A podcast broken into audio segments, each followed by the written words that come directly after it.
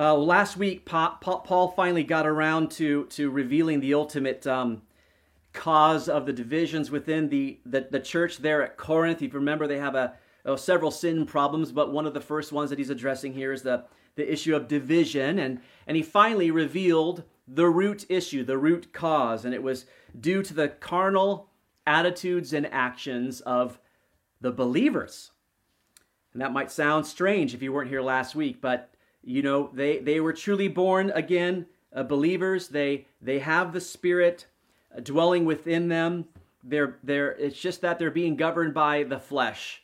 Um, so they're, they're fleshy, they're carnal.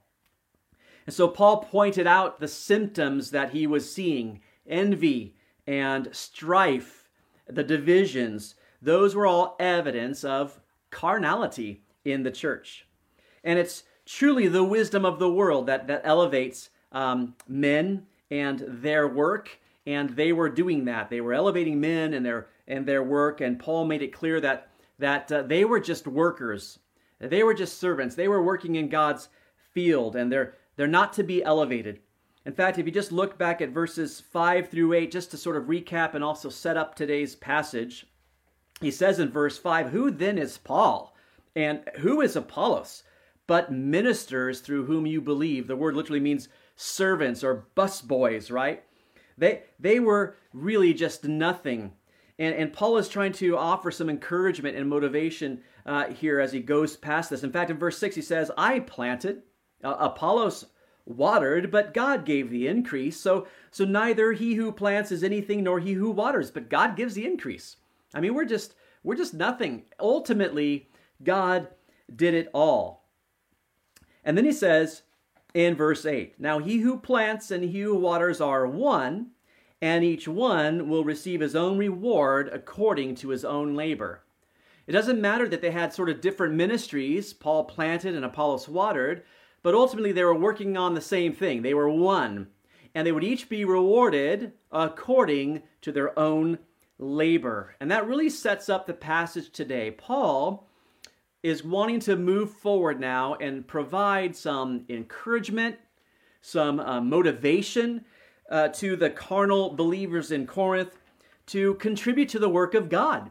Because their divisions were certainly not contributing to the work of God, were they? They were tearing it down uh, even hindering the building that God was trying to build here. And in our passage today, Paul is going to address a very, very important subject. I hope you're able to stay with me today um, because it concerns the, the, the future judgment of the believer's works. That's the title of the sermon today the judgment of the believer's works. And the future judgment of believers' works is a judgment to see whether uh, they are worthy of reward. And for Paul, that was Paul's greatest motivation for ministry, which is why he's passing it on to the Corinthians. He was motivated by, by that.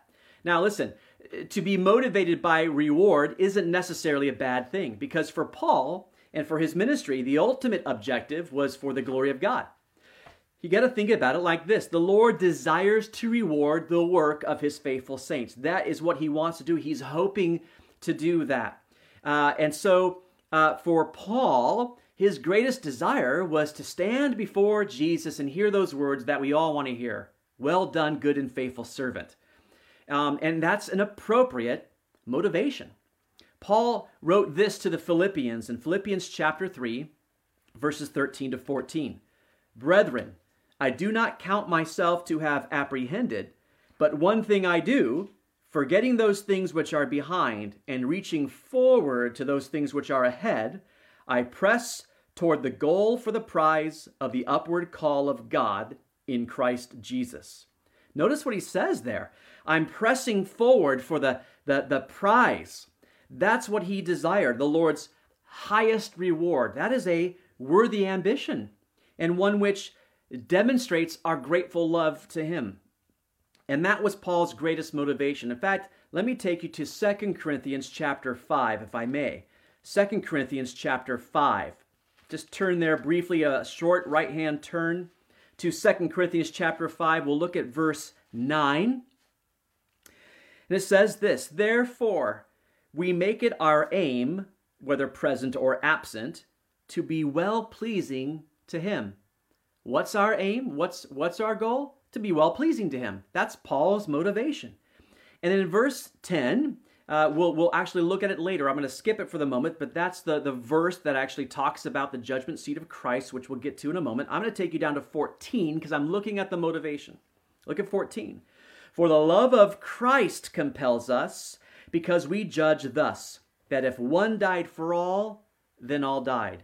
So you have um, the, the, the motivation to just want to please Him, and then it's Christ's love for us that compels us to want to please Him. Do you see the motivations there?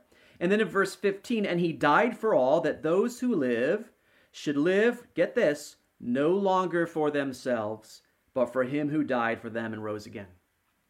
So, do you see what takes place? Is that he died ultimately so that we no longer live for ourselves. That's what we used to do, right? We used to just live for ourselves. You live for number one, you look out for number one.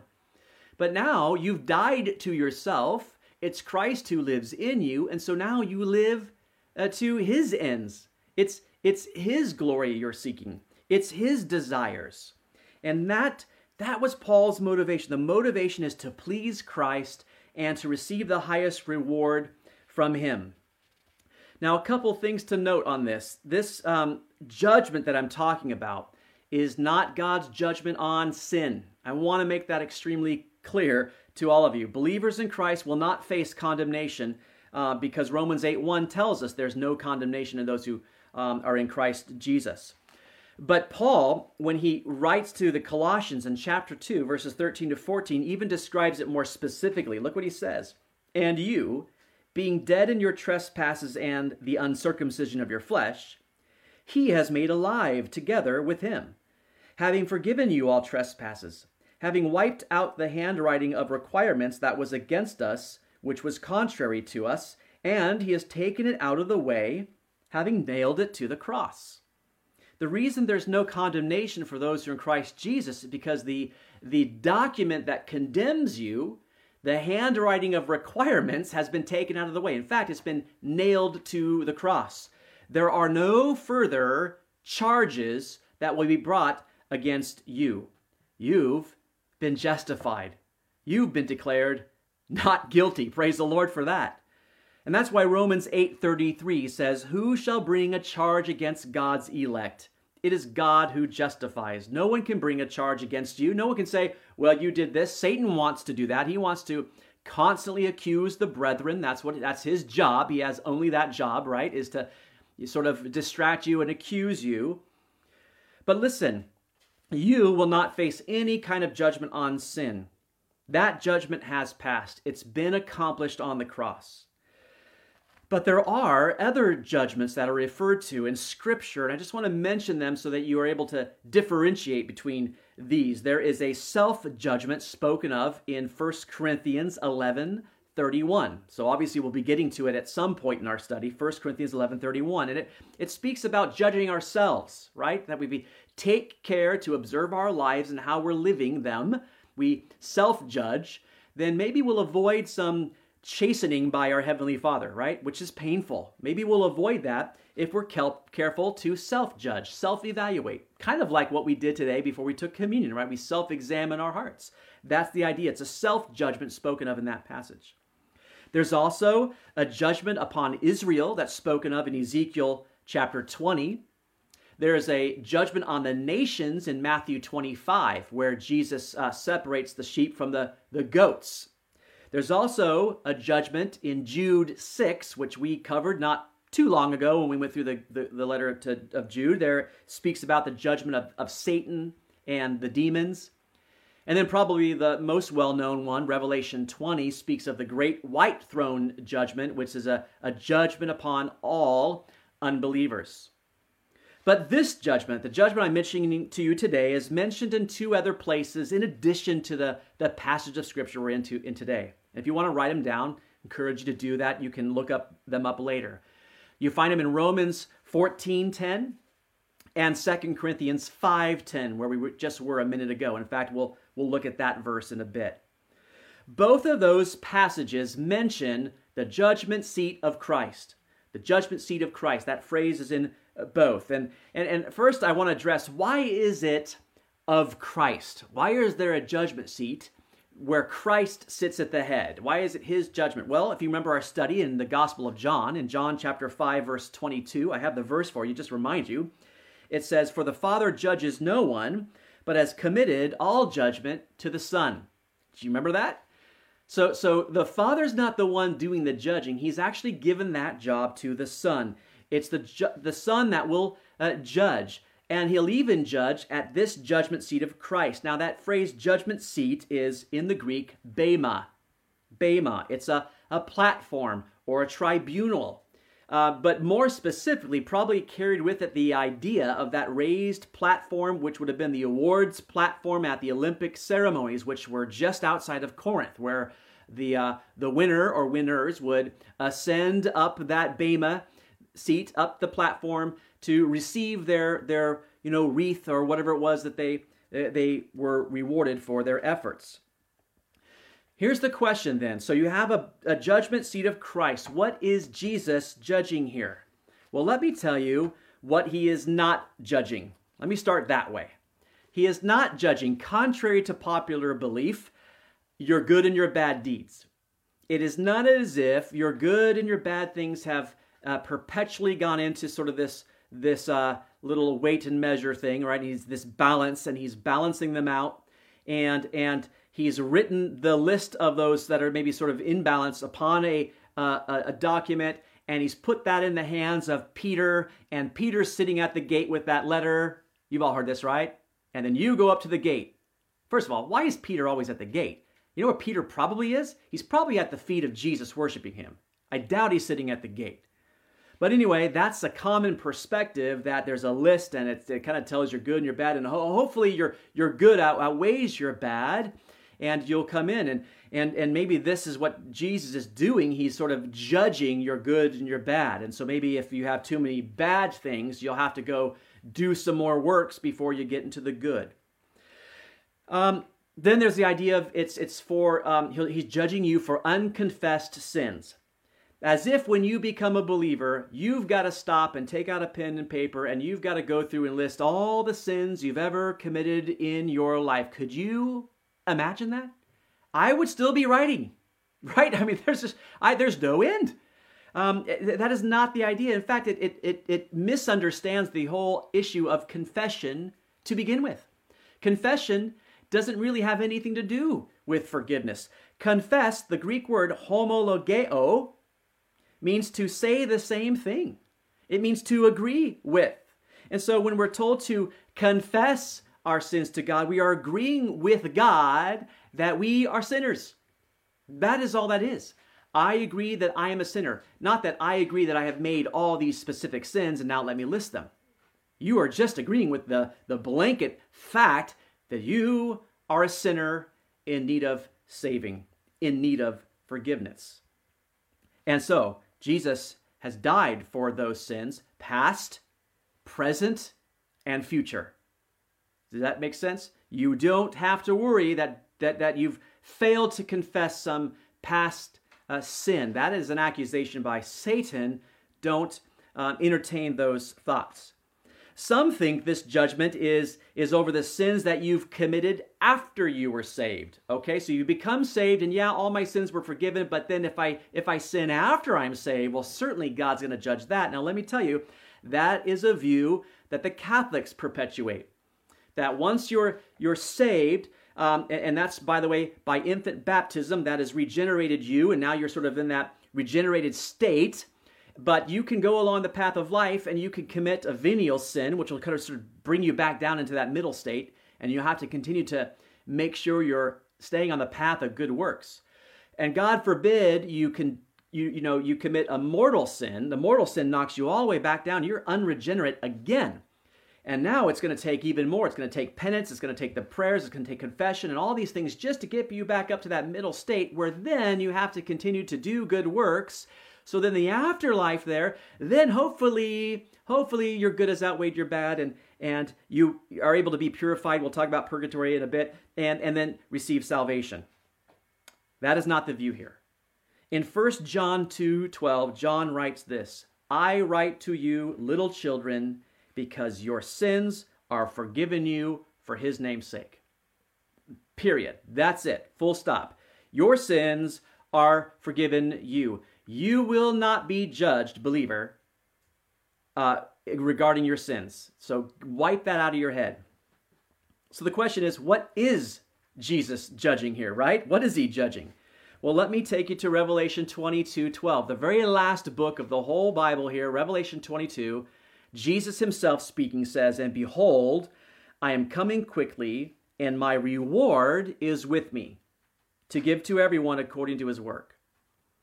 That's the last book of the Bible. That's the last one of the last words of Jesus. I'm I'm coming quickly and I'm bringing my reward and I'm going to reward those according to his work. Now, that is the reference to the Bema Seat judgment. That judgment will take place after the rapture of the church. So after Jesus uh, comes to take his church off uh, to be with him, but before his second coming.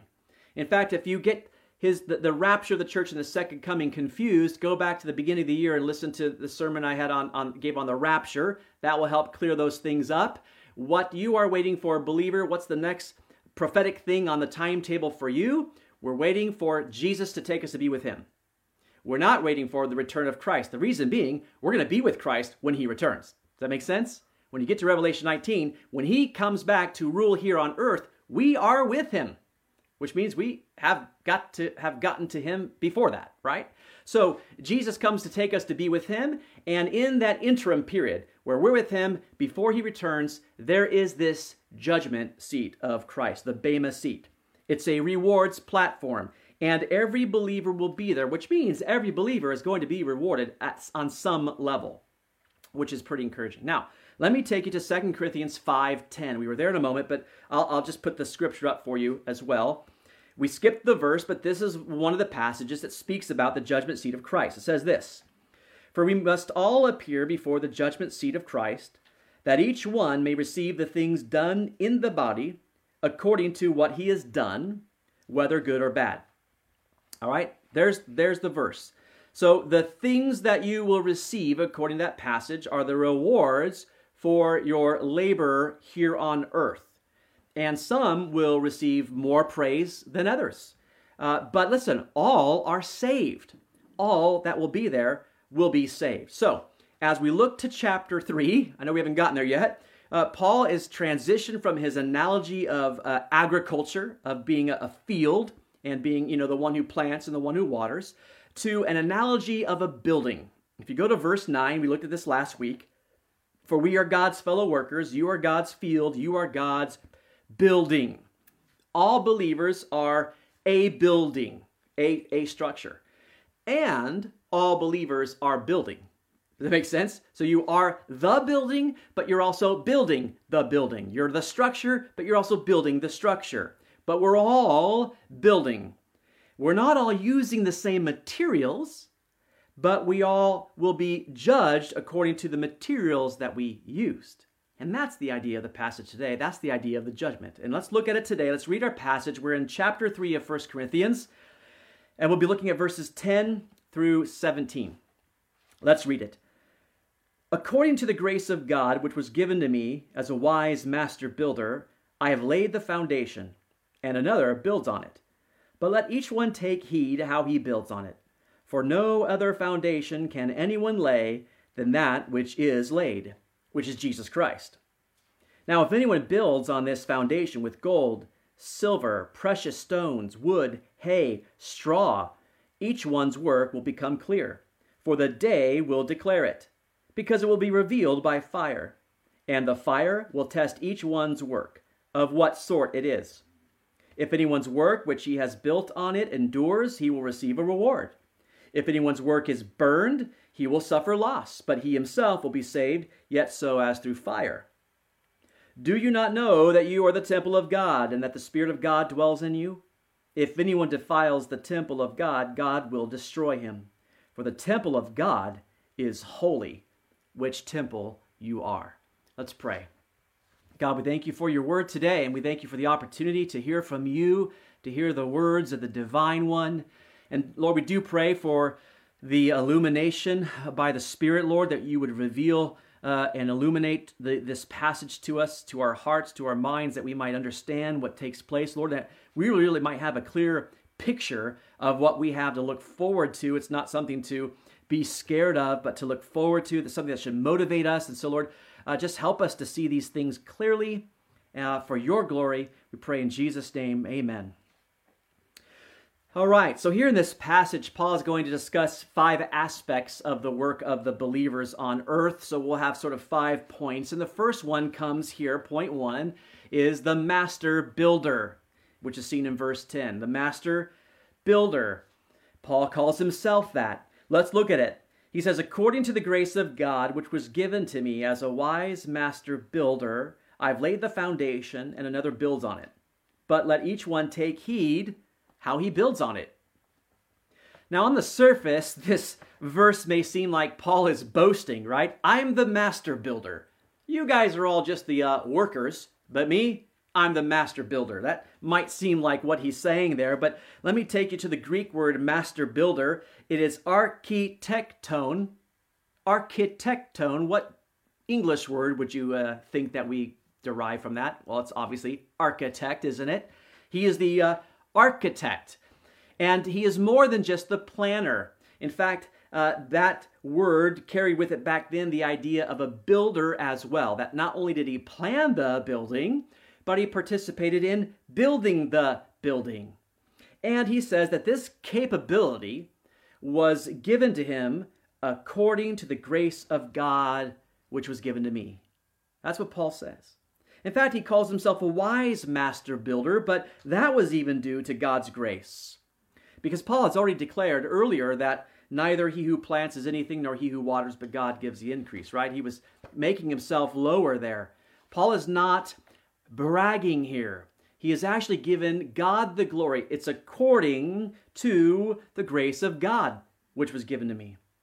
In fact, Paul writes later in 1 Corinthians chapter 15, verse 10, he writes these words But by the grace of God I am what I am, and his grace toward me was not in vain.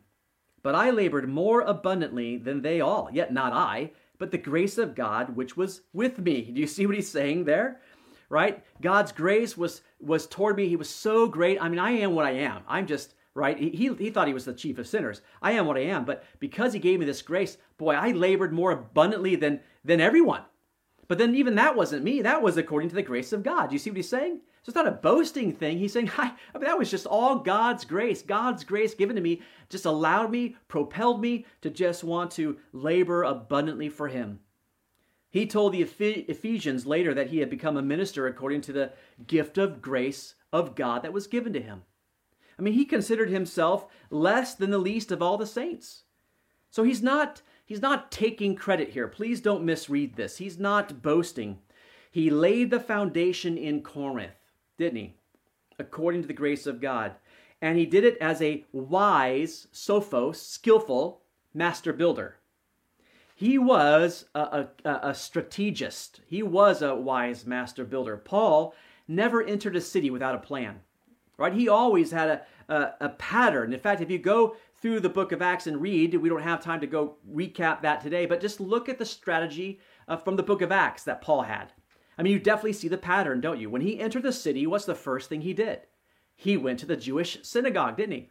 And there he shared the scriptures, there he gave the gospel, and there he had Jewish believers, Jewish brethren, join him in the work of ministry that he would then take to the Gentiles. And then he would take it to the Gentiles in that city, and they would have Gentile converts, and there you would have the foundation of the church. You have Jew and Gentile, strong roots, deep foundation, built on the foundation of Jesus Christ. That was his pattern. He was, he was strategic, he knew what he was doing.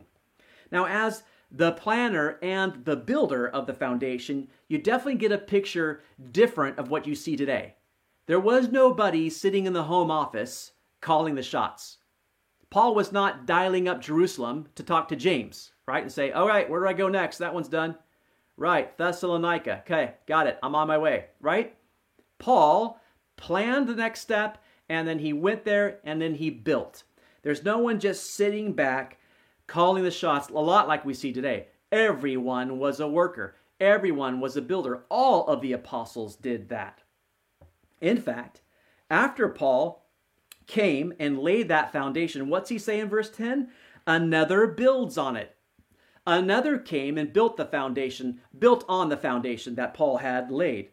Now, remember from our study before in, in, in John, that word another, um, there's two words for another, right? Allos means another of the same kind, and heteros means another of a different kind. Which one do you think is used here?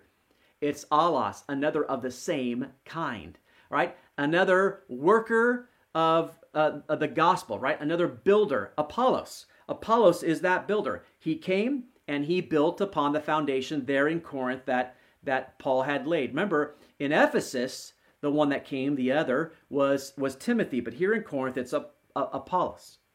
And the foundation essentially is Jesus, as we'll see in a few moments.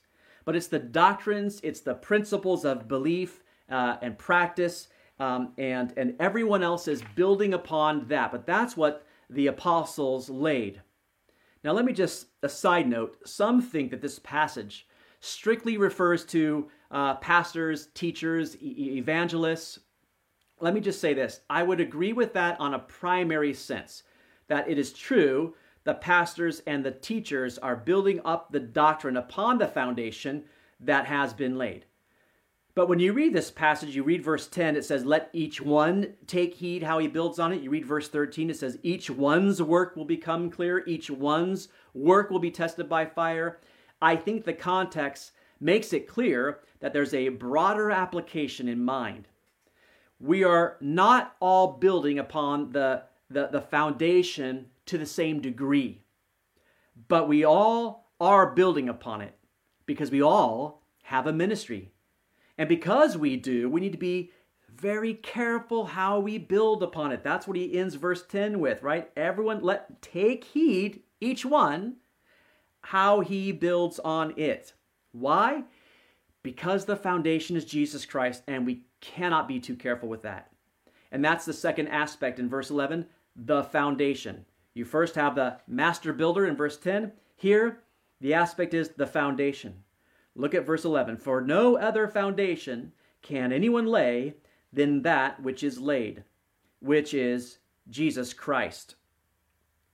Now, why Paul was a master builder whose primary task was to lay the foundation, I think it's clear that you, have got to make this distinction. He didn't design the foundation. Okay? He laid the foundation, but he didn't design it because the foundation of biblical Christianity is Jesus Christ. Jesus Christ is not a man made invention. Jesus Christ is not um, an imagination of someone's mind, right? Uh, Jesus Christ is a real figure in history. He is the Son of God, and He is the foundation of biblical Christianity. It's also not our ethics, Christian ethics or morality. It's not our history. It's not our traditions. It's not the, the moral teachings of Jesus or sort of the uh, sentimental love and the good works. No, he says, no other foundation can anyone lay. That is it. The foundation is Jesus Christ, and that is so important.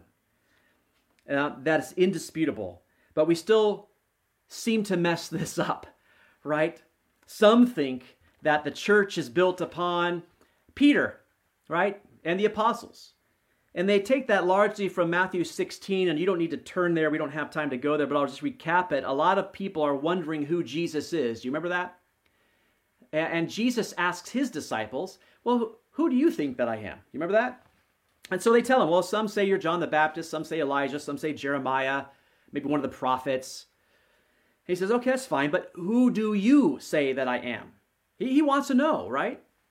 Do you remember it's Peter that answers? Peter says this You are the Christ, the Son of the living God.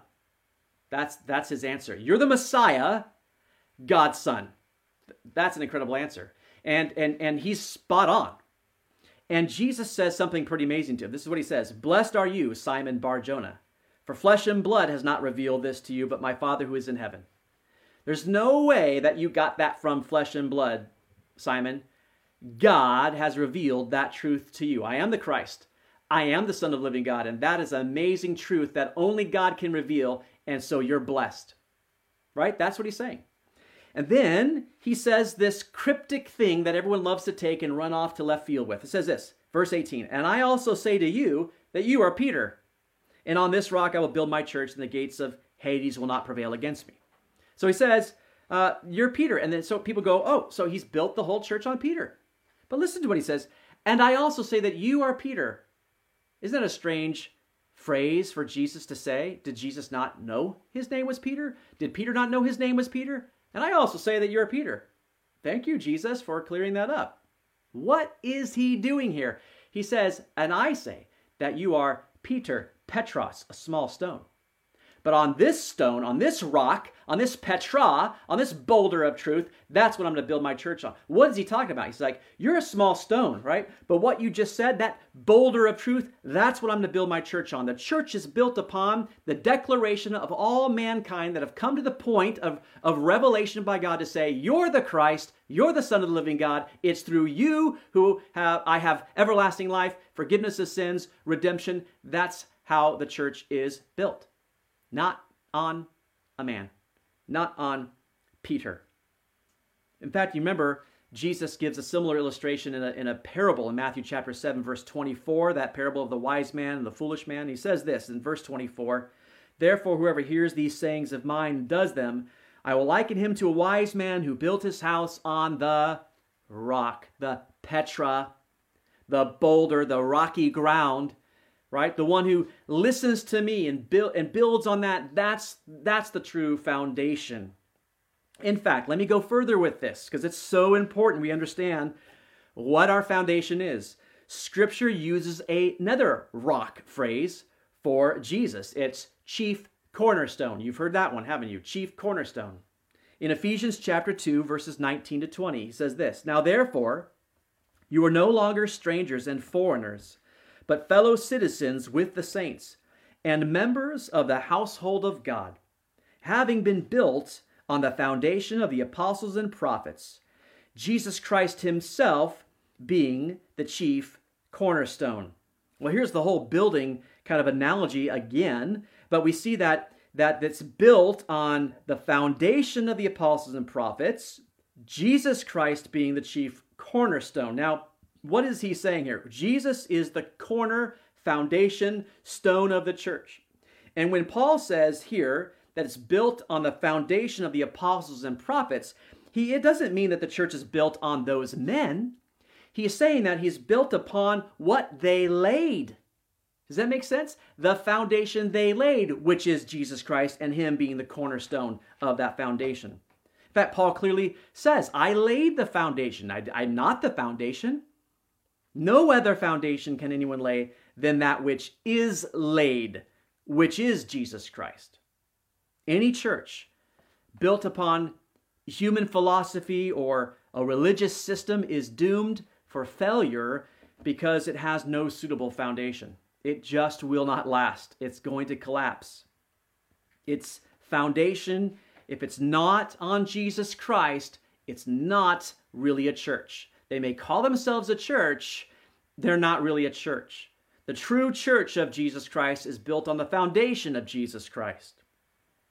And some say, well, how important is the foundation really? Well, just think about the analogy he's making. How important is the foundation, right? How important is the foundation of your home that you're sitting in right now?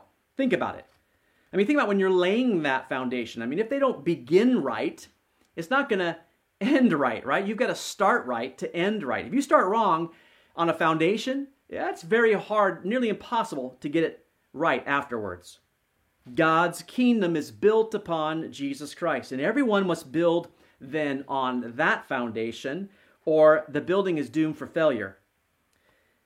But one can build on the foundation of Jesus, and he can do it in an unworthy manner, and he can do it with worthless materials. So, what Paul is doing here is he's setting up this very clear distinction that You've got to build on the foundation of Jesus Christ. Now, this church has been established on that foundation, the church in Corinth. It is, it is on the foundation of Jesus Christ, which Paul himself laid, and then Apollos watered, and here is the results which God brought. God brought the increase. These are believers, although they're acting carnally. And they're building on that same foundation, but they're building in an unworthy manner because they're carnal. Right? We talked in depth about this last week. And they're using worthless materials. So Paul is going to talk about the materials next. That's the third aspect of the building here. You have the master builder, you have the foundation, and here in verse 12, the materials. Let's look at them. Now, if anyone builds on this foundation with gold, silver, precious stones, wood, hay, straw, stop right there. This is just listing the materials for a second, okay? And this section should make a lot more sense now that we kind of see the context of what we're talking about. Some Christians are looking at this foundation of Jesus Christ. They come to build with the most precious materials available gold, silver, precious stones, right? They see the foundation of Jesus. They see what he's done for their life, and they just want to build something beautiful, something nice for him. Others, like the Corinthians here, are building with uh, wood, hay, and straw, right? They're, they're building those thatch roofed mud huts that you go find out at St. Fagans at the, the, the Welsh Museum there, right? You, you, you've been there, you've seen those? I mean, that's the materials there. You got a wood sort of frame, you got the hay that goes into the mud to make the bricks, and you got the straw for the thatched roof, right? Those are the two materials there. And now I know those are still standing to today uh, there, but stay with me with the analogy that Paul is laying. He's talking about the, the, the, the lasting nature of these materials and the value of those materials. But I want to be clear about something. Materials themselves, okay, hear me, do not represent your wealth or maybe your financial ability to build something nice for Jesus. It's not as if your finances, some of you, have allowed you then to build with gold and silver and precious stones. But some of you who just don't have uh, that same financial situation are forced to build with wood and hay and straw. No, it's not speaking about that. Nor does it speak about your talents and your spiritual uh, gifts, because the Lord gives those to you to use for Him. It also doesn't speak about the um, just the opportunity, as if some have the opportunity to build for Jesus, but then others just never got the opportunity. No, all believers are building something. All of you. It doesn't matter what official ministry you have been given by your church, you are building something. And, the reason is the materials here represent our response to Christ our heartfelt response to Him, how well we really serve the Lord. In other words, they represent our works. Uh, I just lost you. I know that. Right? I lost a little bunch. Oh, you said the works word. Christianity is not based on works. We're, we're saved by something else. You're absolutely right. Boy, you caught me on that one. Let's go to Ephesians chapter 2 so that we can look at that. Ephesians chapter 2. Because, boy, we don't want to be wrong about where works fit in in Christianity. Let's look at Ephesians chapter 2 verse 8. Turn in your Bibles there. Ephesians chapter 2 verse 8. For by grace you have been saved through faith, and that not of yourselves. It is the gift of God, not of works, lest anyone should boast. There it is, right? You have salvation by grace through faith. It's a gift of God. It's not by works so that you're not boasting. So, absolutely, we are not saved by works, but we are created for them. Verse 10 For we are his workmanship, created in Christ Jesus for good works, which God prepared beforehand that we should walk in them. Oh, Christians, you've got to understand that distinction. We're not saved by them, Paul says, but boy, you sure were created for them. You're his workmanship. There's that picture again, like this workmanship, this wonderful building, this this thing this that he is putting together. You're his workmanship. And because you are, he is really trying to fashion something beautiful. You're created in Christ Jesus for good works. In fact, that was all planned and prepared beforehand that you would walk in those good works. The distinction is in Christianity is that we're not saved by um, grace alone plus works. That's Catholicism. We're saved by grace alone. Full stop. That's it, right? Works are just the, uh, the result of our salvation. And so the whole idea is here your works, what, what are your works amounting to? Now that you've been saved, what, what are they looking like? What are you building? Some are using the precious, best materials gold, silver, precious stones. Some are using the poorest materials available wood, hay, and straw. Now, listen, the materials themselves are not sinful materials, right? These can be useful. Uh, you can build something with wood, hay, and straw. As I said, you go and see some of those structures, right? But they're not all valued the same way, are they? Some are, are building with hay, but they really think they're building with silver, right? They, they there's day in and day out, and I think such was the case with the Corinthians there. Those milkers, right? Those ones who were only on milk. Paul wanted to give them solid food to eat, but they still weren't able to to eat solid food. They hadn't cut their spiritual teeth yet. They were still so immature. They were ignorant of spiritual truths and spiritual uh, doctrinal truths that they couldn't even uh, uh, absorb and digest the true meat. They're milkers. And so a lot of times those milkers, they're often the, the hayers as well, right? The strawers, the ones that are building with those poor materials. And the reason is because of their ignorance, they've created their own criteria for how the Lord evaluates their work. Well, all I have to do is, uh, is, is come to church, observe the sacraments, you know, maybe for them, come to church is just twice a year, Easter and Christmas, right? They, have created their own, well, this is how God's going to judge my works, my faithfulness. And they think they're, they're building with this wonderful silver, but they're really building with hay. And it's just going to go away. Let me just give you, if I could, the criteria for how the Lord's going to evaluate what you are building. We don't see it directly in this passage, but we do see it in associated passages, and certainly one that's in the context of what Paul's talking about here. Three criteria for how you should build your building. And number one, you should have right motives.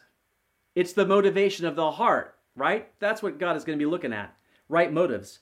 In fact, it comes from just a few verses later in 1 Corinthians chapter 4 verse 5, but I have it on the screen for you. Okay? We'll be there in just a, a week or two. He says this, "Therefore judge nothing before the time until the Lord comes, who will both bring to light the hidden things of darkness and reveal the counsels of the hearts.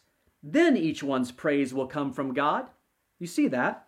The Lord's going to come. We can't judge anything before that time because you can't really judge someone else's works. You, you don't know what value it truly has in God's eyes. You, you can't do that. It's actually not for men to judge. God's going to judge it. When the Lord comes, He's going to bring to light the hidden things, even the counsels of the hearts, the, the motivation behind what they were building. And He says, and then each one's praise will come from God. Praise isn't going to come before then, it'll come after then. And listen, a lot of people are going to be surprised about what kind of praise they receive. They might be expecting a lot more than they got. I mean, you you could be a, a, a, just a generous giver, right, financially, but really be doing it reluctantly or under compulsion. Well, the Lord says I got to tithe ten percent, which isn't really accurate anyway, but I got to do this. And well, guess what? You're you're building with wood. You you could be serving in a ministry and you can do it week in and week out, but you could do it without joy.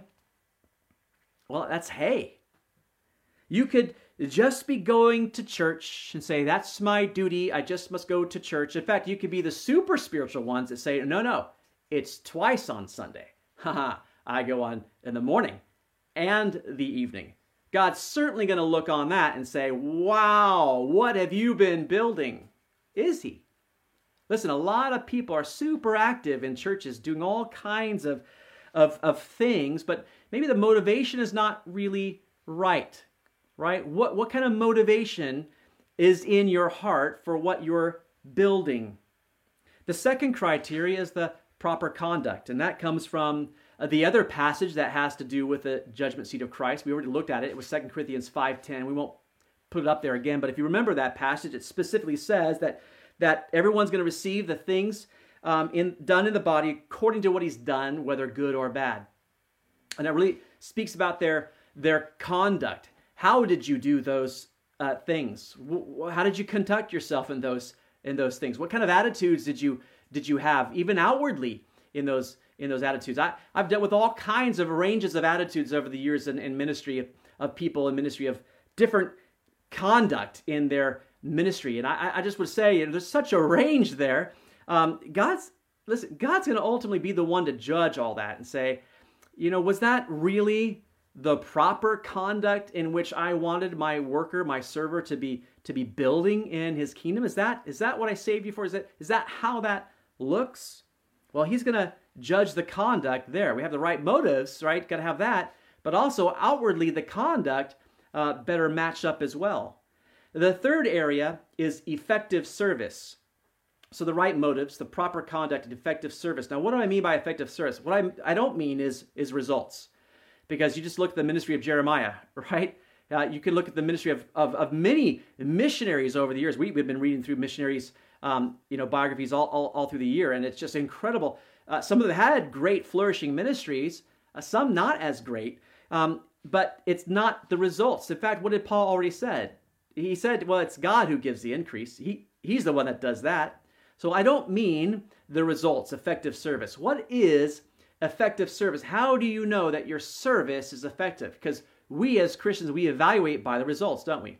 We try something out in a Christian, we come up in a, in a church, we come up with a new program, and then they, they test the program. They say, oh, I want to see a lot of results, so that wasn't effective.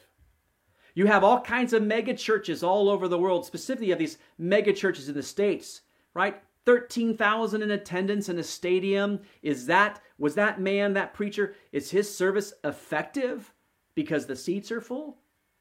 Effective service has to do with being built upon the right foundation, which means we're teaching the right foundation, the, the, the foundation of Jesus Christ, and using the best materials, coming from the best motivations there, and using the gifts of, of, of the Spirit that God has given us, using those gifts Listen, if God has given you the gift of preaching and you go preach and never never convert one person, you have had effective service. If God has given you the the, the, the gift of of uh, of of evangelism that way, same same as well, right? You, you don't have to base it on the the results. Effective service is using your gifts for the glory of, of, of God on built on that right foundation. So those are three criteria that we don't often use in the church or even in the world today, but, but God is going to use to, to ensure that we are, we are serving Him in the right way with those materials. But let's get on to the next point. You have the materials there, but now you have the test. So we come to the great test at this judgment seat in verse 13. kind of continues the thought from verse 12. So I'll back up to 12 again. It says, Now, if anyone builds on this foundation, the foundation of Jesus Christ, with gold, silver, precious stones, wood, hay, straw, each one's work will become clear.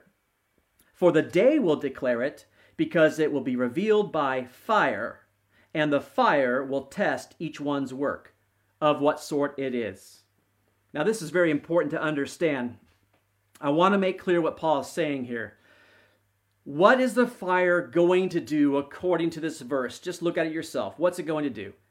Test each one's work. You see that? That's what the fire is doing.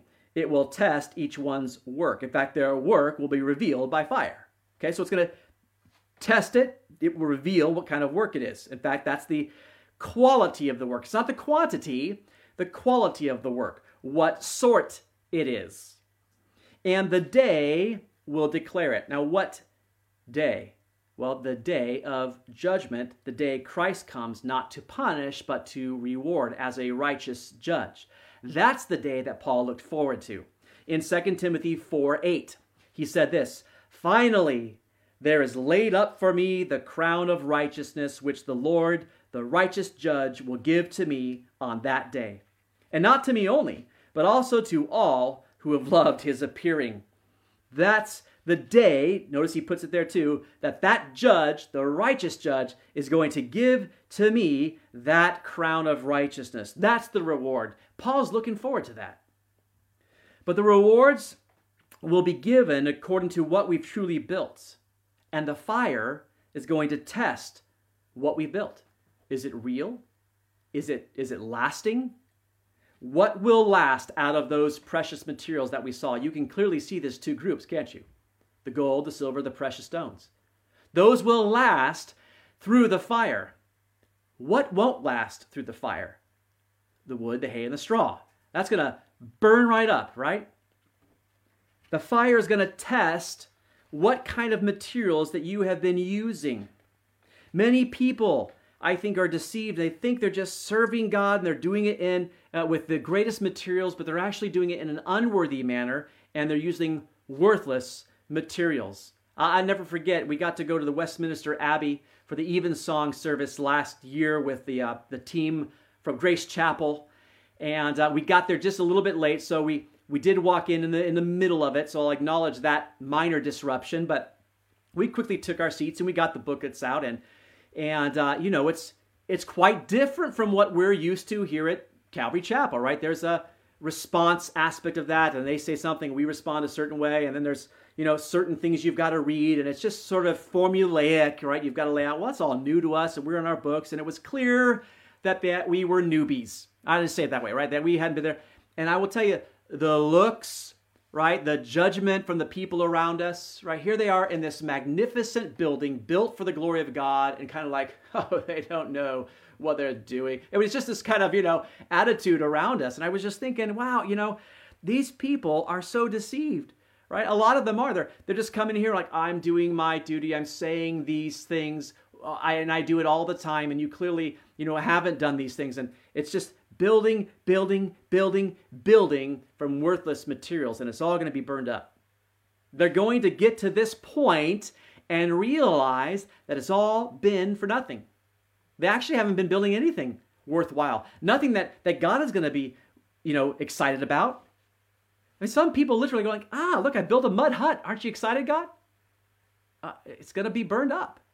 That's the picture here. And then it goes in to the workers who are building, and it'll expand on this idea here. But the workers come up in verses 14 through 17.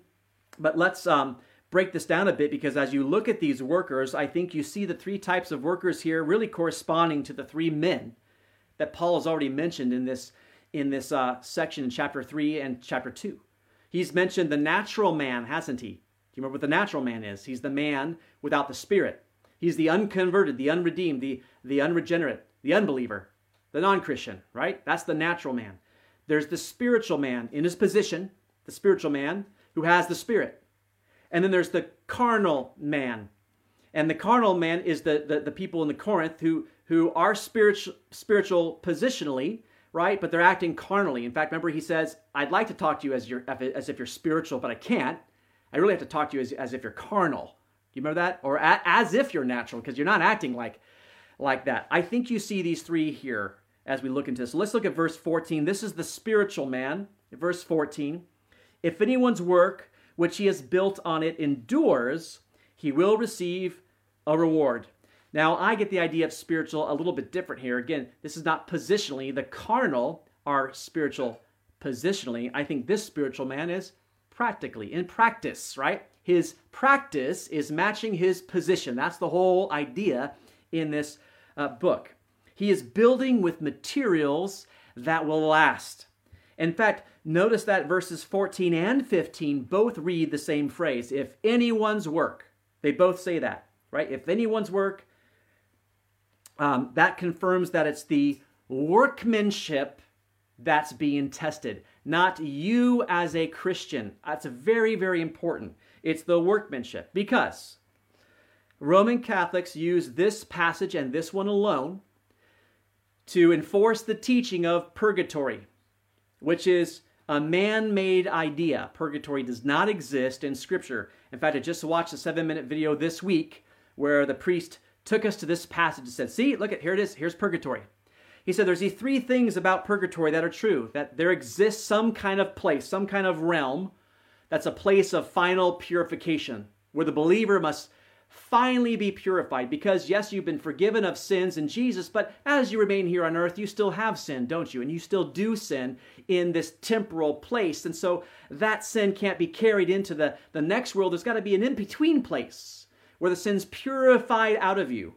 And which leads to their second point, and that process of purification is, is painful, or at least very uncomfortable, is what they say. And then the third point is that the prayers of those on earth can really uh, assist those that are going through purgatory. That doesn't come from this passage, the first two points do. Um, that comes from a book not in our Bible, Second Maccabees. But the point is here that nowhere in this passage do we see the fire being used to purify the person. The fire is clearly being used to test the workmanship, the work. If anyone's work which he has built on it endures, he will receive a reward. In fact, I want to go back to that word test because I think it hel- it's helpful here when it, it, had the word test in verse 13. The word test is dokimazo because it's going to be tested by fire. Tested means examined or proved or deemed worthy. That's the word test. The fire is examining, testing what you've built. It's not testing you, it's what you've built. And it says, if his work endures or remains, the word is meno, he will receive a reward. What kind of reward? Well, the Bible mentions in several places that believers will be rewarded with crowns. Paul has already mentioned one of them in 2 Timothy 4 8, right? He said it was the crown of righteousness that was waiting for him. It was laid up for him, the crown of righteousness. And the crown of righteousness is for those who are really just remain faithful until Jesus comes. That's the crown of righteousness in 2 Timothy 4 8. There is in 1 Corinthians 9 25 the incorruptible crown. And that is for those faithful um, to Scripture, who remain obedient to Scripture. There is an incorruptible crown, 1 Corinthians 9.25. Then there's the crown of rejoicing. That's found in 1 Thessalonians 2, 19 to 20. It's for those who, who win souls, right? The crown of rejoicing. There's the crown of glory in 1 Peter 5, 4, and that is for faithful pastors. And there is the crown of life that you find in James 1, 12, and that's for all who love Jesus sacrificially. So you have these crowns described in, in the Bible, and I believe here in verse 14 if your work endures once the fire has tested and there's work still standing, then you receive a reward. Now, listen, just because wood, hay, and stubble have been built uh, doesn't mean there aren't patches of silver or gold or some precious stones tucked in there. It's the Bema seat judgment of believers. I believe everybody will receive some reward to some level. It may mostly be gone. There might just be one small patch there, but it'll be something. And it will be there. And he says, if it endures, if it gets through the fire, if it remains past that point, boy, there's going to be reward for you. I believe that's a spiritual man, honestly. I do. I think the one that's really, truly building, uh, matching his, his, his position and practice the right way, building with valuable materials that will last, that will honor the Lord, you'll receive reward. But then I really think you have sort of the picture of the carnal man. Because remember, this is all motivation for them. He wants to motivate them to stop their divisiveness and, and you know, start building God's kingdom instead of, you know, splitting the kingdom. Well, you see the carnal man in verse 15. If anyone's work is burned, he will suffer loss, but he himself will be saved, yet so as through fire. So here, remember that, that the carnal man is still a Christian. They just are governed by the flesh, aren't they? And those governed by the flesh probably aren't particularly concerned about what they're building for Christ. They could be sincere, they could be hardworking, they could be, you know, mean well, but they've just not judged their materials by the standard of God's word because they're still ignorant. Remember, that's the whole idea of carnality. They're, they're, they're ignorant of those truths. And so they're, they're not looking at the right motives and the proper conduct and the, the effective service. They're not looking at things those ways. And so there really is a warning here to this carnal man in verse 15. If the stuff is burned up, you're going to suffer loss. Suffer what kind of loss? Well, 2 John 1 8 gives us a clue. It says this Look to yourselves that we do not lose those things we worked for, but that we may receive a full reward. There's a warning. Don't don't lose the things you worked for. You could lose that reward. You could end up burning uh, burning it all down because you just replaced it all uh, with wood, hay, and stubble.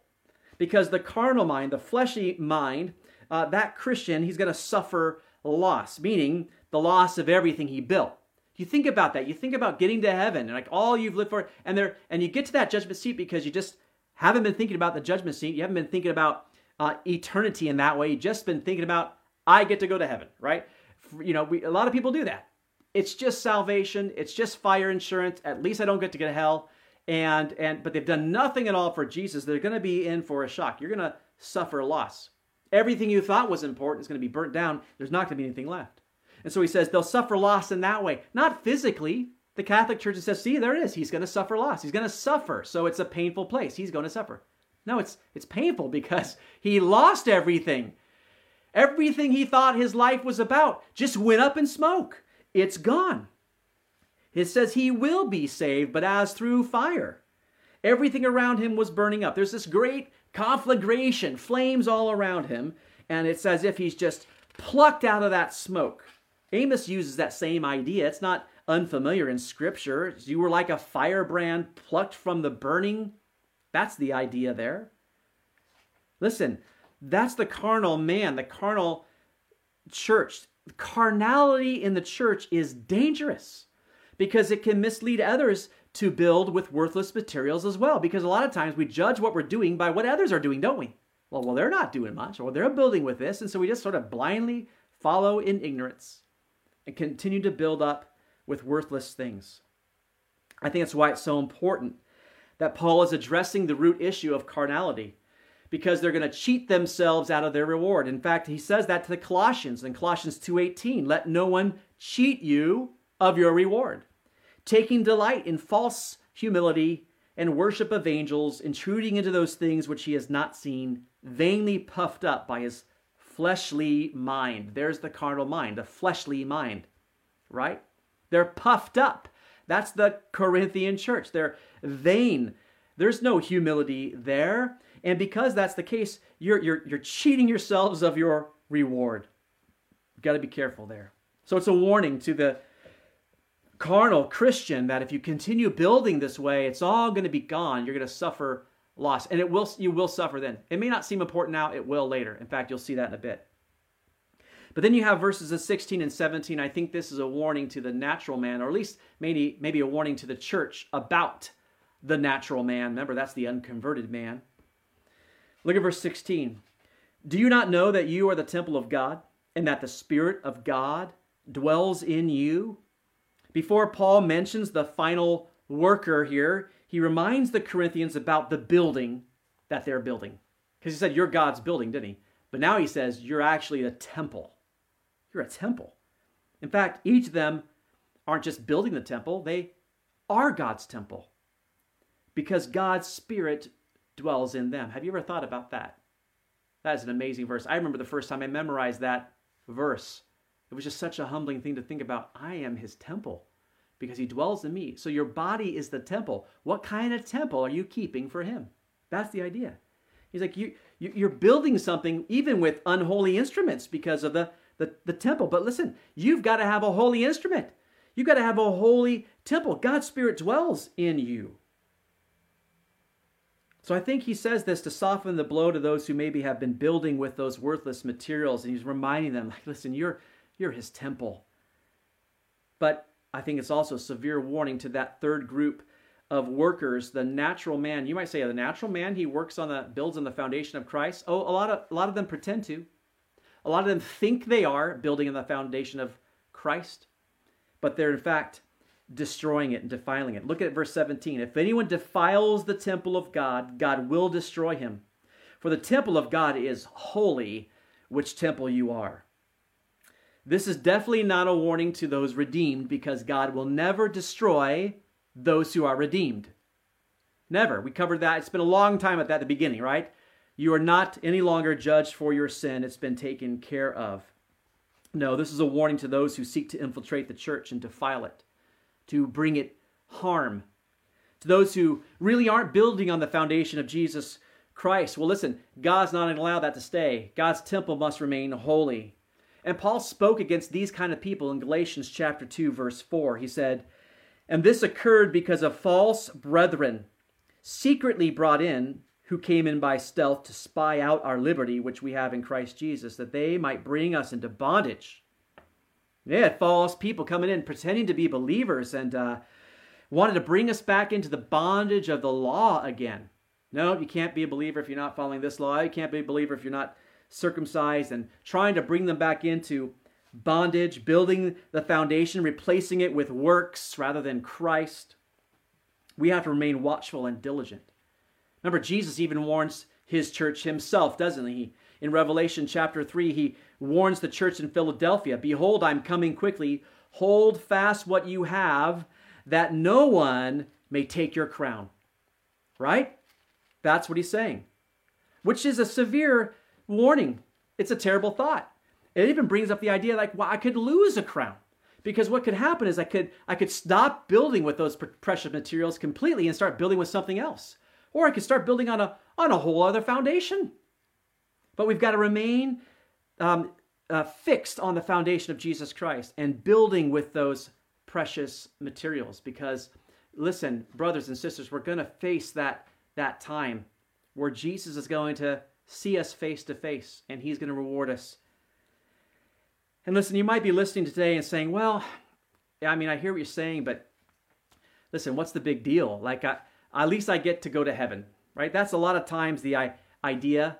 Isn't the goal just salvation? Don't we just want people to get saved and we don't want them to go to hell and we, we just focus on that, right?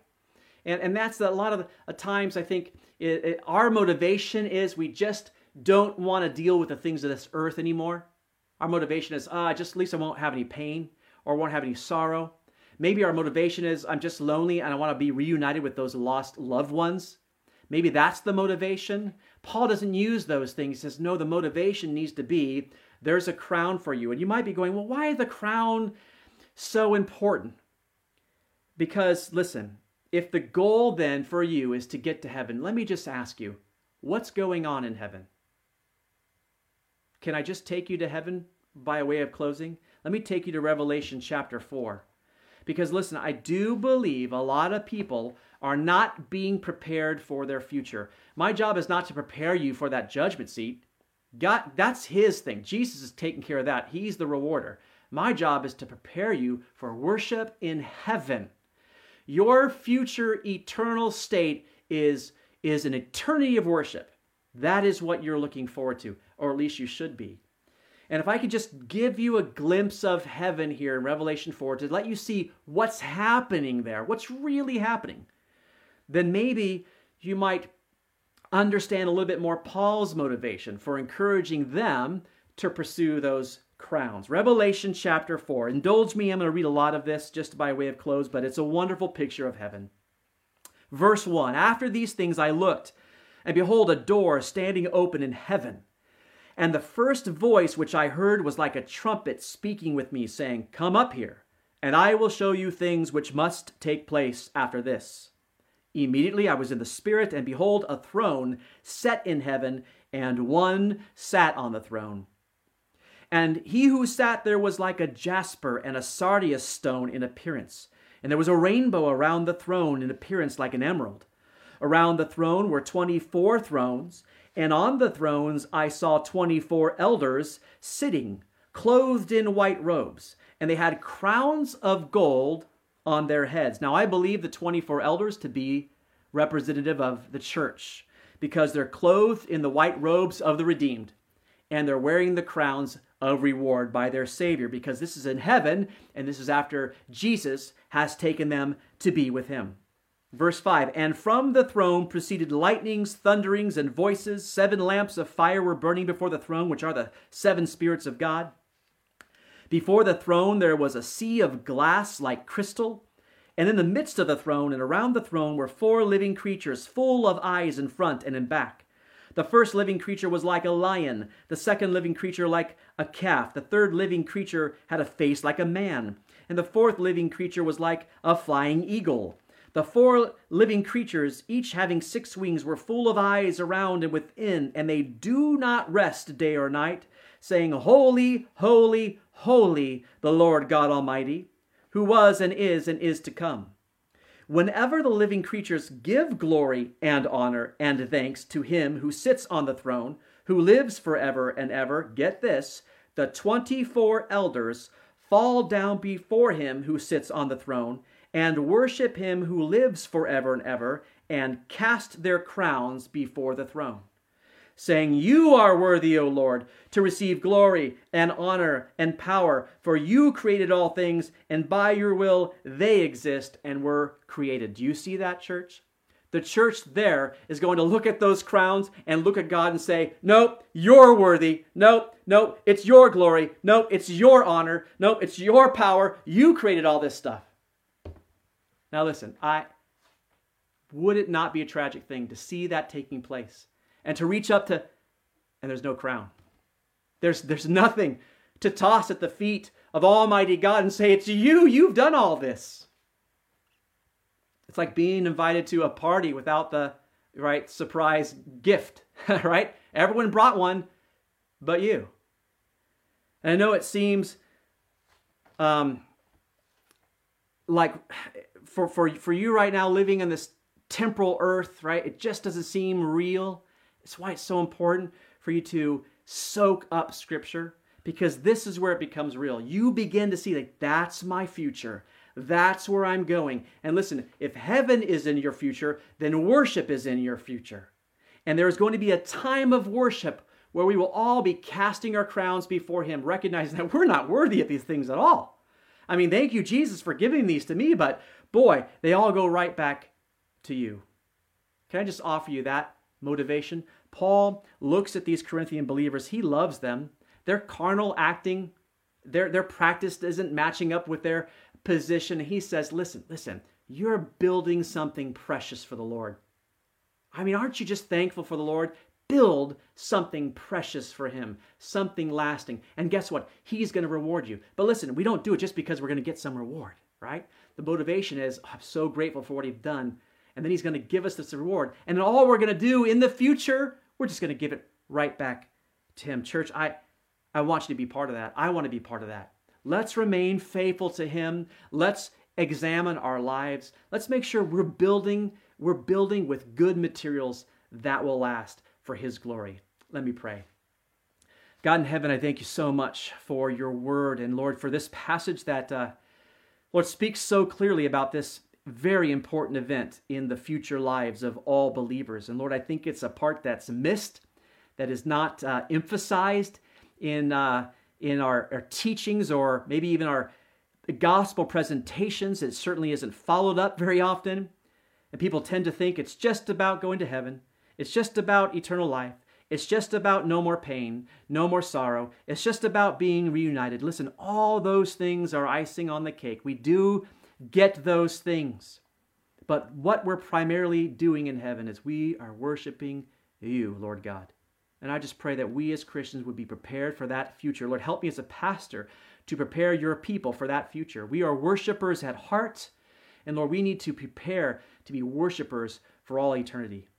Lord, we love you. We praise you. We thank you for this time. Thank you for just blessing us with, uh, Lord, this, this passage from Paul. And I pray Lord, that we would look deeply within ourselves and seek to apply the truths that we've learned today. For your glory, in Jesus' name we pray. Amen.